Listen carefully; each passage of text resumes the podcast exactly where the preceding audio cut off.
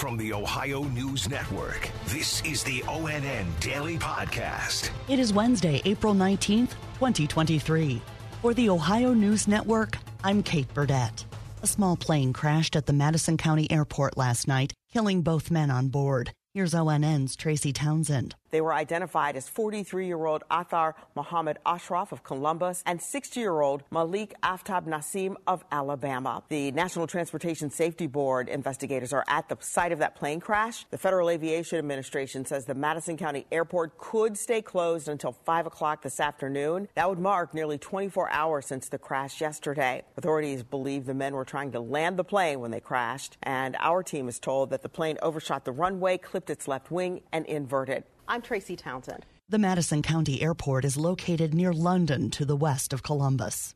A Justice for Jayland Walker march was held yesterday in Akron, one day after Ohio Attorney General Dave Yost announced a Summit County grand jury declined to indict the eight Akron police officers involved in fatally shooting Walker amid an overnight chase last June.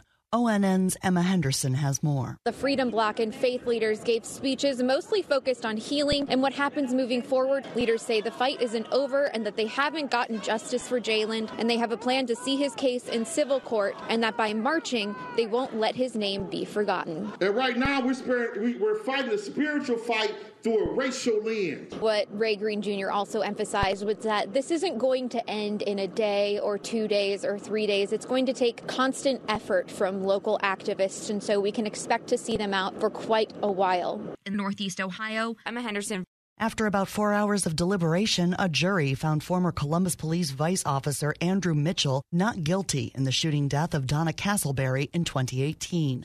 Last year, a mistrial was declared in Mitchell's first trial after the jury was unable to reach a unanimous verdict. ONN's Lacey Crisp was in the courtroom for both trials, and she spoke to the victim's family and Mitchell's attorney right after the verdict was read yesterday. Andrew Mitchell faced murder and voluntary manslaughter charges. Mitchell is the first Columbus police officer to be tried for murder in connection to an on duty shooting. We spoke with the Castleberry family, with Donna's sister, Bobby, and she tells me that this was a miscarriage of justice, and they look forward to seeing Andrew Mitchell facing charges in federal court. Now, I also spoke with the defense attorney, Mark Collins, who tried this case not once but twice. And he told me the difference between the two cases was making sure the jurors did not take into account that painful video, as he described it, watching Donna Castleberry's last minutes. Lacey Crisp in Columbus. Mitchell still faces federal charges in this case. He's accused of abusing his police powers and coaxing women into sex acts under the threat of arrest. He's expected to remain in federal custody until that trial, which is scheduled to begin in July. Toledo Police Chief Mike Troendle held a news conference yesterday after body worn camera footage was released in the fatal shooting of 16 year old robbery suspect Jamison Turnbull on Friday. Police say the teen pointed a gun at officers after allegedly robbing a Dollar General store. The suspect took actions that put their lives in danger and residents. There were residents on this uh, in houses outside that witnessed this. I think you guys actually interviewed some of them that uh, had actually witnessed it from their porches.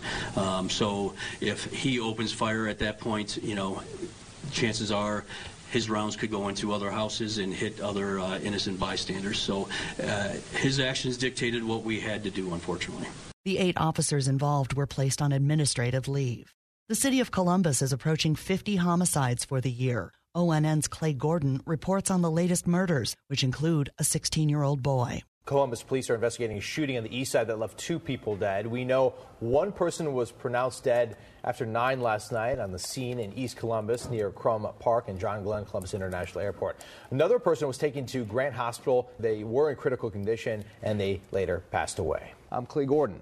Nalah Jackson, the woman accused of kidnapping twin babies in Columbus last December, was in court yesterday. More from ONN's Andrew Kinsey. This is the first time we've seen her in person since she was arrested back in December. Her appearance was not related to that kidnapping case. Jackson took a plea deal for two felony car theft charges that happened before the kidnappings. She will serve 20 more days in jail and pay $500 to the victims. Then she will go to treatment where she will await her federal trial, which is related to those kidnappings. That's expected to start later this year. I'm Andrew Kinsey. Columbus police say Jackson kidnapped twin five month old boys Kason and Ky'Air Thomas from a running car in Columbus in December. One of the boys was found at the Dayton airport the next morning. The second brother was found by police in a car in Indiana. In an unrelated incident nearly a month later, Ky'Air was found unresponsive in his home and was rushed to the hospital where he later died. Autopsy reports later confirmed the cause of death was sudden, unexplained infant death.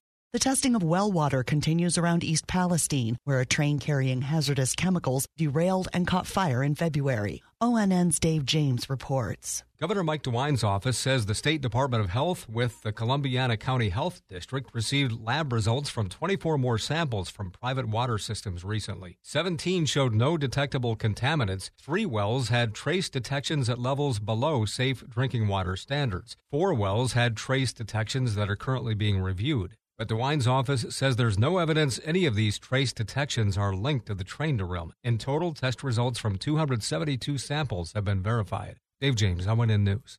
Republican state lawmaker Gary Click from Vickery in Northwest Ohio is the sponsor of a bill that would ban gender affirming care for minors wishing to transition. Adults typically should have the capacity to provide informed consent and weigh the risks and the benefits then children just can't do try explaining to a you know a nine year old kid that they're going to be sterile for the rest of their lives. They don't understand that.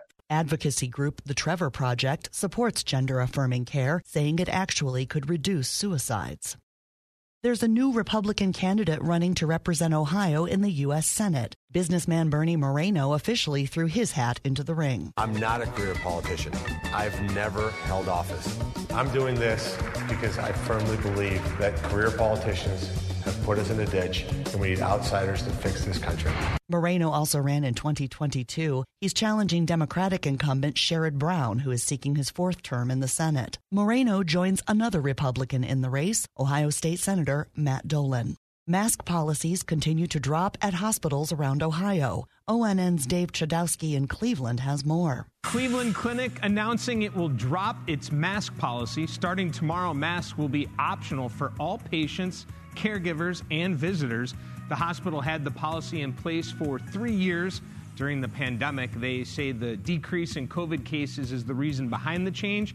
The hospital will continue to have masks available in their facilities. Hospitals in Columbus and Cincinnati have removed mask mandates in recent weeks. And the Buffalo Bills player who went into cardiac arrest during a game in Cincinnati is now cleared by doctors to play again. Safety Damar Hamlin suffered cardiac arrest and collapsed on the field during a January 2nd game against the Bengals. The Bills say three separate specialists have all agreed Hamlin can resume full activities. Special thanks to our affiliates WBNS TV in Columbus, WKYC TV in Cleveland, and WTOL TV in Toledo for their contributions to today's podcast.